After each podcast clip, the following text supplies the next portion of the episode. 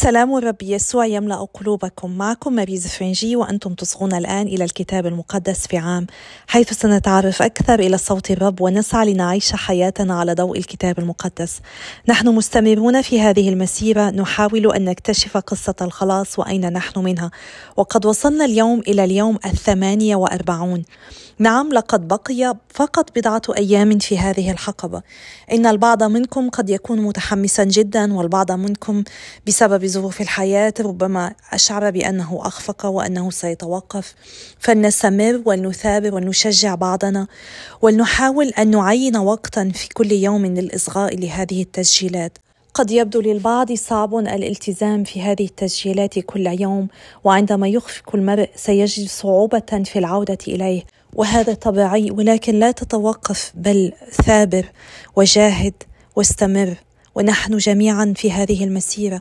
لا أحد منا ملزم بأن يتمم هذه المسيرة من أول كانون الثاني إلى اليوم الواحد والثلاثون من كانون الأول. يكون مثاليا إذا كنا قادرين أن نفعل ذلك. ولكن لا يهم كم ستطول هذه المسيرة. هذه المسيرة تهدف إلى أن تجعلنا نسمع صوت الله نتعرف إليه أكثر من خلال قراءتنا كلمته ونغير حياتنا على ضوء الكتاب المقدس. لذلك هذه المسيرة ستستمر حتى آخر لحظات حياتنا. فإذا أخفقت لا تتباطأ ولا تتوقف بل استمر. ابدأ حيث توقفت وثابر في هذه المسيرة. نحن جميعا معا في هذه المسيرة. نحمل بعضنا في الصلاة لكي في يوم من الأيام إن شاء الله نلتقي في السماء ونسبح ونمجد الله سويا. اليوم سأقرأ فصلين من سفر الخروج والفصل الرابع وعشرون من سفر الأحبار والمزمور الثمانون. سفر الخروج الفصل الثلاثة وثلاثون. الأمر بالرحيل. وقال الرب لموسى انطلق فاصعد منها هنا. أنت والشعب الذي أصعدته من أرض مصر إلى الأرض التي أقسمت لإبراهيم وإسحاق ويعقوب قائلا لنسلك أعطيها وأنا أرسل أمامك ملاكا وأطرد الكنعانيين والأموريين والحثيين والفريزيين والحويين واليبوسيين. أدخلك إلى أرض تدر لبنا حليبا وعسلا. وأما أنا لا أصعد في وسطكم لأنكم شعب قساة الرقاب لئلا أفنيكم في الطريق. فلما سمع الشعب هذا الكلام المر حزن ولم يجعل أحد زينته عليه. فقال الرب لموسى قل لبني إسرائيل إنك شعب قاسي الرقاب فإذا صعدت في وسطك لحظة واحدة أفنيتك والآن فانزع عنك زينتك فأعلم ما أصنع بك. فنزع بنو إسرائيل زينتهم ابتداء من جبل حريب الخيمة. وأخذ موسى الخيمة فنصبها له خارج المخيم بعيدا عن المخيم وسماها خيمة الموعد. فكان كل طالب للرب يخرج إلى خيمة الموعد التي في خارج المخيم. وكان موسى إذا خرج إلى الخيمة يقوم الشعب كله ويقف كل واحد على باب خيمته وينظر إلى موسى حتى يدخل الخيمة. وكان موسى إذا دخل الخيمة ينزل عمود الغمام ويقف على باب الخيمة. وكان الرب يكلم موسى وكان إذا رأى كل الشعب عمود الغمام واقفا على باب الخيمة يقوم بأجمعه ويسجد كل واحد على باب خيمته ويكلم الرب موسى وجها إلى وجه كما يكلم المرء صديقه. وإذا رجع إلى المخيم كان مساعده يشوع بن نون الفتى لا يبرح من داخل الخيمة. صلاة موسى. وقال موسى للرب انظر قد قلت لي أصعد هذا الشعب ولم تعرفني من ترسل معي وأنت قد قلت إني عرفتك باسمك ونلت حظوة في عيني فالآن إن كنت قد نلت حظوة في عينيك فعرفني طريقك لكي أعرفك فأنال حظوة في عينيك. انظر إن هذه الأمة هي شعبك فقال الرب وجهي يسير أمامك وأريحك قال إن لم يسر وجهك فلا تصعدن منها هنا فإنه بماذا يعرف أني نلت حظوة في عينيك أنا وشعبك؟ أليس بسيرك معنا فنمتاز أنا وشعبك عن كل شعب على وجه الأرض؟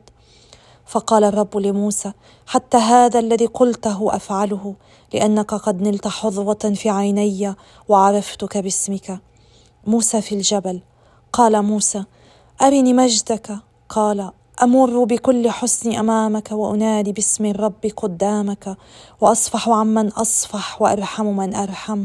وقال أما وجهي فلا تستطيع أن تراه لأنه لا يراني الإنسان ويحيا.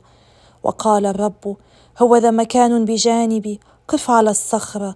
فيكون إذا مر مجدي أني أجعلك في حفرة الصخرة واضللك بيدي حتى أمر ثم أرفع يدي فترى ظهري. وأما وجهي فلا يرى. الفصل الرابع والثلاثون. تجديد العهد ولوحاء الشريعة. ثم قال الرب لموسى انحت لك لوحي حجر كالأولين فأكتب عليهما الكلام الذي كان على اللوحين الأولين اللذين حطمتهما. وكن مستعدا للصباح واصعد في الصباح إلى جبل سيناء وقف لي هناك على رأس الجبل.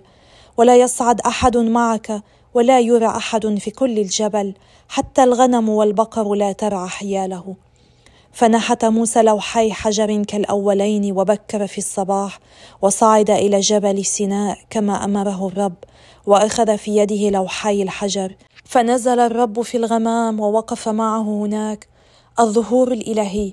ونادى موسى باسم الرب ومر الرب قدامه فنادى الرب الرب إله رحيم ورؤوف طويل الأنات كثير الرحمة والوفاء. يحفظ الرحمة لألوف ويحتمل الإثم والمعصية والخطيئة. ولكنه لا يترك دون عقاب شيئا. فيعاقب إثم الآباء في البنين وفي بني البنين إلى الجيل الثالث والرابع. فأسرع موسى وانحنى إلى الأرض ساجدا وقال ان نلت حقا حظوة في عينيك يا ربي. فليسر الرب إذا في وسطنا لأنه شعب قاسي الرقاب. فاغفر إثمنا وخطيئتنا واتخذنا ميراثا لك. العهد قال الرب ها أنا قاطع عهدا أمام شعبك كله. أصنع عجائب لم يتم مثلها في الأرض كلها وفي كل أمة فيرى كل الشعب الذي أنت في وسطه فعل الرب. فإن الذي أنا صانعه معك مخيف. أحفظ ما أنا آمرك به اليوم. ها أنا طارد من أمام وجهك الأموريين والكنعانيين والحثيين والفريزيين والحويين واليبوسيين. فاحذر أن تقطع عهدا مع أهل الأرض التي أنت داخل إليها لئلا يكونوا فخا في وسطكم بل تدمرون مذابحهم وتحطمون أنصابهم وتقطعون أوتادهم المقدسة. فإنك لا تسجد لإله آخر لأن الرب اسمه غيور إنه إله غيور. لا تقطع عهدا مع سكان تلك الأرض لئلا يدعوك إذا زنوا وراء آلهتهم وذبحوا لها. فتأكل من ذبيحتهم وتأخذ من بناتهم لبنيك. فتزني بناتهم وراء آلهتهن ويحملن بنيك على الزنا وراء آلهتهن. الها مسبوكا لا تصنع لنفسك. وعيد الفطير فاحفظه. سبعة أيام تأكل فطيرا بحسب ما أمرتك في الوقت المحدد من شهر أبيب لأنك في شهر أبيب خرجت من مصر. كل فاتح رحم فهو لي كل بكر ذكر من البقر والغنم وبكر الحمير فافده بشاة وإن لم تفده فتكسر قفا عنقه وكل بكر من بنيك فافده ولا تحضر أمام فارغين. في ستة أيام تعمل وفي اليوم السابع تستريح وحتى في أواني الحرث والحصاد تستريح وعيد الأسابيع تقيمه لك ببواكير حصاد الحنطة وعيد الغلة تقيمه في نهاية السنة. ثلاث مرات في السنة يحضر ذكرانك كلهم أمام السيد الرب إله إسرائيل وأنا أطرد الأمم من أمامك وأوسع حدودك ولا يطمع أحد في أرضك. إذا صعدت لتحضر أمام الرب إلهك ثلاث مرات في السنة. لا تذبح دم ذبيحتي على خمير ولا تبد ذبيحة عيد الفصح حتى الصباح. وأوائل بواكير أرضك فأت بها إلى بيت الرب إلهك ولا تطبخ الجدي بلبن حليب من أمه. وقال الرب لموسى اكتب لك هذا الكلام لأني بحسبه قطعت عهدا معك ومع إسرائيل.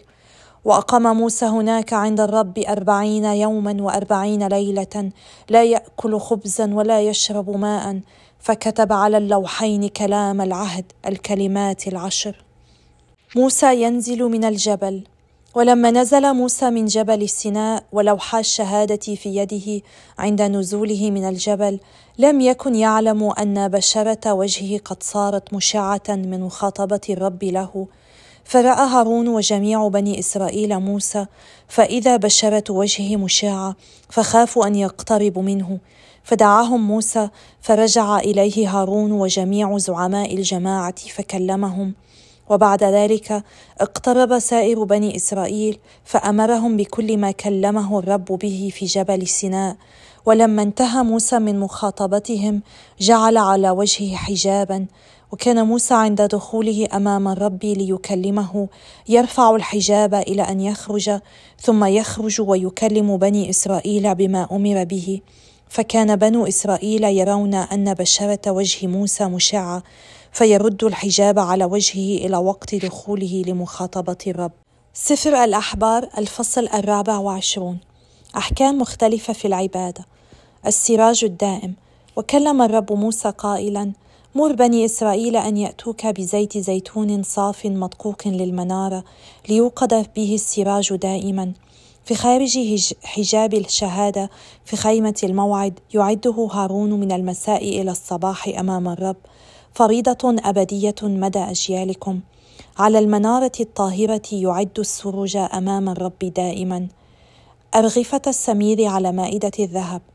وخذ سميرا واخبزه اثني عشر رغيفا يكون كل رغيف عشرين واجعلها صفين كل صف منضطة على المائدة الطاهرة أمام الرب وضع على كل صف بخورا خالصا فيكون للخبز تذكارا ذبيحة بالنار للرب.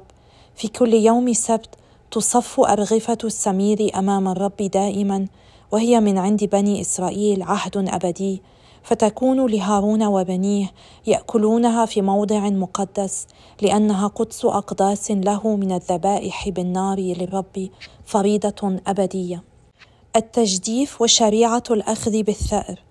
وخرج ابن امرأة إسرائيلية وهو ابن رجل مصري فيما بين بني إسرائيل وتخاصم في المخيم ابن الإسرائيلية هذا مع رجل إسرائيلي وجدف ابن الإسرائيلية على الإسم ولعنه فقادوه إلى موسى وكان اسم أمه شالوميت بنت ديبرة من سبط دان فوضعوه تحت الحراسة حتى يتبين لهم أمر الرب.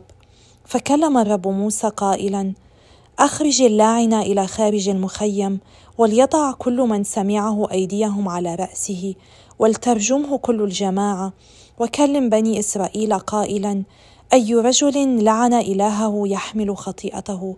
ومن جدف على اسم الرب فليقتل قتلا. ترجمه كل الجماعة رجما. نزيلا كان أو ابن البلد. إذا جدف على الاسم يقتل. ومن قتل انسانا يقتل قتلا. ومن قتل بهيمة فليعوض مثلها نفسا بدل نفس.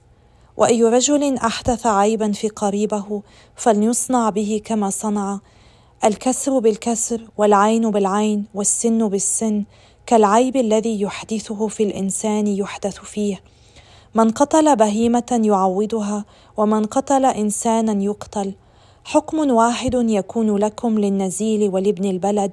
إني أنا الرب إلهكم. فكلم موسى بني إسرائيل فأخرجوا اللاعن إلى خارج المخيم ورجموه بالحجارة وعمل بنو إسرائيل كما أمر الرب موسى.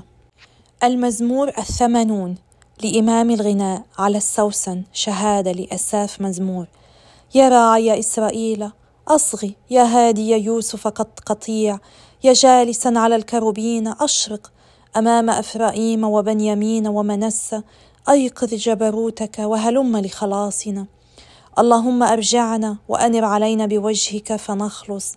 أيها الرب إله القوات إلى متى تغضب على صلاة شعبك؟ لقد أطعمتهم خبز الدموع وسقيتهم فيضا من العبرات. جعلتنا مثار نزاع لجيراننا واستهزأ بنا أعداؤنا. يا إله القوات أرجعنا وأنر علينا بوجهك فنخلص. من مصر اقتلعت كرمة ولتغرسها طردت أمما. مهدت لها فأصلت أصولها وملأت الأرض. ظلها غطى الجبال وأغصانها أرز الله. إلى البحر مدت قضبانها وإلى النهر فراخها. لماذا كسرت سياجها؟ فقطفها كل عابر سبيل. خنزير الغاب أتلفها ووحش الحقول رعاها. ارجع يا إله القوات تطلع من السماء وانظر وافتقد هذه الكرمه واحم ما غرست يمينك احرقوها بالنار كأنها نفاية من تجهم وجهك يهلكون لتكن يدك على رجل يمينك على ابن الإنسان الذي أيدته لك فلا نرتد عنك. تحيينا فندعو باسمك. أيها الرب إله القوات أرجعنا. أنر علينا بوجهك فنخلص. نشكرك يا رب لأنك أمين ومحب. نشكرك لأنك تعطينا الفرصة لكي نصغي لكلمتك. إن قدرتنا ورغبتنا في الإصغاء لكلمتك هي هدية منك يا الله. نشكرك عليها. نشكرك لأنك تعدنا بأن وجهك يسير أمامنا وأنك تريحنا. أعطنا يا رب ان نثق بكلمتك. أن نتذكر دائما أنك معنا. ساعدنا لنسمع صوتك لنتكلم معك كما يتكلم المرء مع صديقه كما كنت تتكلم مع موسى. وأعطنا يا رب أن نعكس وجودك في حياتنا نعكس مجدك نعكس نورك. في كل ما نقوله ونقوم به فيتعرف إليك الآخرون. أعطنا أن نتشبه بك أكثر يا الله. حتى من خلالنا يعطى كل شخص الفرصة أن يتعرف إليك خاصة كل البعيدين عنك. نتوسلك يا رب الا تسمح لنا ابدا بأن نبتعد عنك. نحن بحاجة جدا إليك يا الله. بدونك نحن لا نقدر أن نفعل أي شيء. لا نقدر أن نحب ولا نقدر أن نخدم احدا. أعطنا نعمتك يا رب وأعطنا أن نجدد ثقتنا بك في كل لحظة. آمين. بسم الآب والابن والروح القدس إله واحد آمين. إني لمتأكدة أن كل يوم قراءاتنا تعلمنا شيئا جديدا. هل تتساءل إذا كان بإمكانك أن تكون صديقا مع أشخاص مشهورين؟ أو هل تتمنى ذلك؟ ولكن لا يمكنك الوصول إليهم. لدي خبر صار جدا لك. أنت لست بحاجة لأن تكون صديقا مع المشاهير. لأنه بمستطاعك أن تكون صديقا مع الذي خلق هؤلاء المشاهير. نعم إن قراءتنا اليوم توحي لنا أن موسى كان صديقا لله وأنت أيضا يمكنك أن تصبح صديقا لله. ونحن نعي أن الرب يسوع يدعو كل من يتبعونه أصدقاء له. إذا كان هذا ممكنا لموسى آنذاك فكم بالأحرى يمكن ذلك أن يكون ممكنا لك اليوم في العهد الجديد؟ كم هو ممكن بالنسبة لك أن تكون صديقا لله؟ كان لموسى علاقة غير عادية مع الله. كان في مقدوره أن يدخل خيمة الموعد ليسأل الرب ما يطلبه منه. وعندما يدخل كان ينزل عمود السحاب ويتكلم الرب مع موسى. علينا أن نتمنى أن يكون لنا علاقة مع الله تشابه علاقته مع موسى. هذه العلاقة التي لا تصدق حيث كان يقف موسى أمام الله ويتوسط للشعب. نعم كان يتشفع من أجل الناس. وبهذه الطريقة كان يشير إلى دور الرب يسوع لأن الرب يسوع هو الوسيط الحقيقي بيننا وبين الله. عندما أعلن الله عن خطته لموسى وقال له إنه لن يسير في وسطهم لأنهم شعب متصلب القلب. حاول موسى أن يبين لله أنه إن لم يرافقهم بحضوره لا جدوى من أن يصعدهم من هنا. فكيف سيدرك أن موسى وشعبه قد حظيا برضا الله؟ هنا يوجد نقطة مهمة جدا علينا أن نركز عليها. إن موسى كان يقول إذا لم يستمر الله في البقاء معهم سينقرضون.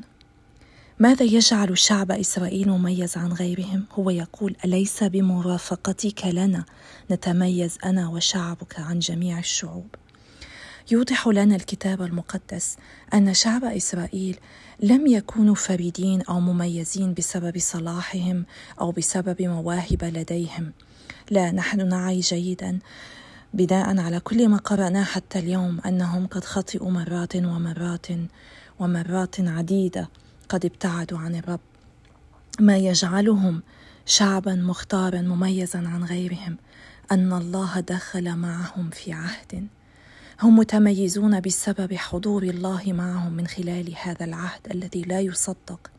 هذا العهد الذي أقامه الله مع شعبه عندما قال لإبراهيم ولإسحاق وليعقوب أكون لكم الها وأنتم تكونون لي شعبا. نعم من المهم جدا أن نفهم السبب الذي يجعل هذا الشعب مميزا لأن هذا ما يجعلنا نحن اليوم أيضا شعب الله في العهد الجديد متميزا عن غيرنا. حضور الله معنا هو يسكن معنا من خلال الروح القدس. بما أن الله موجود معنا فإن الوصايا العشر هي تبين لنا كيف علينا أن نعيش بطريقة مختلفة عن هذا العالم بطريقة عكس هذا العالم. غالبا ما نميل أن نعيش مثل هذا العالم لأنه من السهل جدا أن نفعل ذلك. ولكن كما كنا نقول وسنستمر بالقول إن دعوتنا أن نكون قديسين. بما أننا مدعوون أن نكون قديسين أن نكون منفصلين عن هذا العالم علينا أن نعيش كما يريد الله لنا أن نحيا. من أجلنا ومن أجل كل الذين حولنا. كلنا نقع في تجربة أننا نريد أن نعيش مثل سائر العالم. نريد أن نكون مثل الآخرين. وننسى أن دعوتنا أن نكون مميزين. البعض منا لديه الخوف بأن يبرز بطريقة مختلفة عن الآخر. نحن ننسى أننا كمعمدين مدعوون للقداسة. سمعنا الله اليوم يقول لهم ستة أيام تعمل وفي اليوم السابع تستريح. كان يقول لهم أن يحتفلوا بعيد الأسابيع في أول حصاد القمح أن يمثلوا ثلاث مرات في السنة أمام السيد. كل هذا كان مطلوبا منهم لأنهم مميزين لأنهم مختلفين عن العالم الذين حولهم. ونحن أيضا دعوتنا أن نكون مختلفين مميزين بحضور الله معنا. ولنفعل ذلك علينا أن نستمع إلى الله وأن نتبع وصاياه. هكذا نقدر أن نعيش بطريقة فريدة تغير العالم حولنا إن الله موجود في حياتنا. إن الله كان موجود في خيمة الموعد وهو موجود اليوم في كل كنيسة في حضور حقيقي من خلال سر الإفخارستية. ولكنه لا يسكن فقط في بيت القربان بل هو يسكن في كل واحد منا من خلال الروح القدس. كل معمد هو هيكل للروح القدس. وبسبب سكون الروح القدس هكذا كل واحد منا يتميز عن العالم بسبب وجود الله في داخلنا. نحن بالمعمودية نتميز ونصبح هياكل الروح القدس ولذلك حياتنا عليها أن تكون انعكاسا لوجود الروح القدس. علينا أن نتجاوب مع وجود الروح القدس بأن نعيش بشكل متميز. علينا أن نسأل نفسنا إذا كنا نعيش حقا بشكل متميز أم أننا نسير مع هذا العالم. حتى عندما يسير العالم في طريق خاطئ نتبعه لأننا لا نريد أن نتميز عنه. جزء من هذه الحياة المميزة هو أن نستمع دائما إلى كلمة الله وأن نسمح لها أن تغيرنا أن تشكل مواقفنا وأفعالنا. فلنختم بتأملنا في وجه موسى. كان وجه موسى يلمع حقيقة بعد بقائه وقتا مع الرب وكان الشعب قادرا أن يرى بوضوح محضر الله منعكسا عليه. تأمل في حياتك هل تقضي وقتا على انفراد مع الله؟ هل تخصص وقتا معينا كل يوم لتقضيه في الصلاة وقراءة الكتاب المقدس والتأمل فيه؟ رغم أن وجهك لن يشع ويضيء الغرفه كما حصل مع موسى عليك أن تعرف أن ما تفعله في قضائك وقتا مخصصا مع الله كل يوم سيؤثر كثيرا على حياتك بطريقة إيجابية ويؤثر على الذين حولك فيستطيعون أن يروا الفرق. فلنصلي من أجل بعضنا البعض لكي نعي أن الله يريد أن يقيم علاقة شخصية حميمة مع كل واحد منا ونخصص وقتا لكي نكون معه كل يوم. فنصلي لأجل بعضنا لكي نقدر ان نتابع في هذه القراءات كل يوم رغم كل الصعوبات التي قد تواجهنا وكل التجارب. حتى عندما نتوقف ليوم أو يومين أو أسبوع بسبب ظروف معينة فلنصلي لكي نعود ونستمر. ونثابر ونشاهد. لا يهم ابدا كم سيستغرقنا من الوقت لقراءة الكتاب المقدس. المهم أن نستمر وننمو في حياتنا الروحية وفي عيش دعوتنا للقداسة. وإلى اللقاء غدا اليوم التاسع وأربعون إن شاء الله. خير إن شاء الله.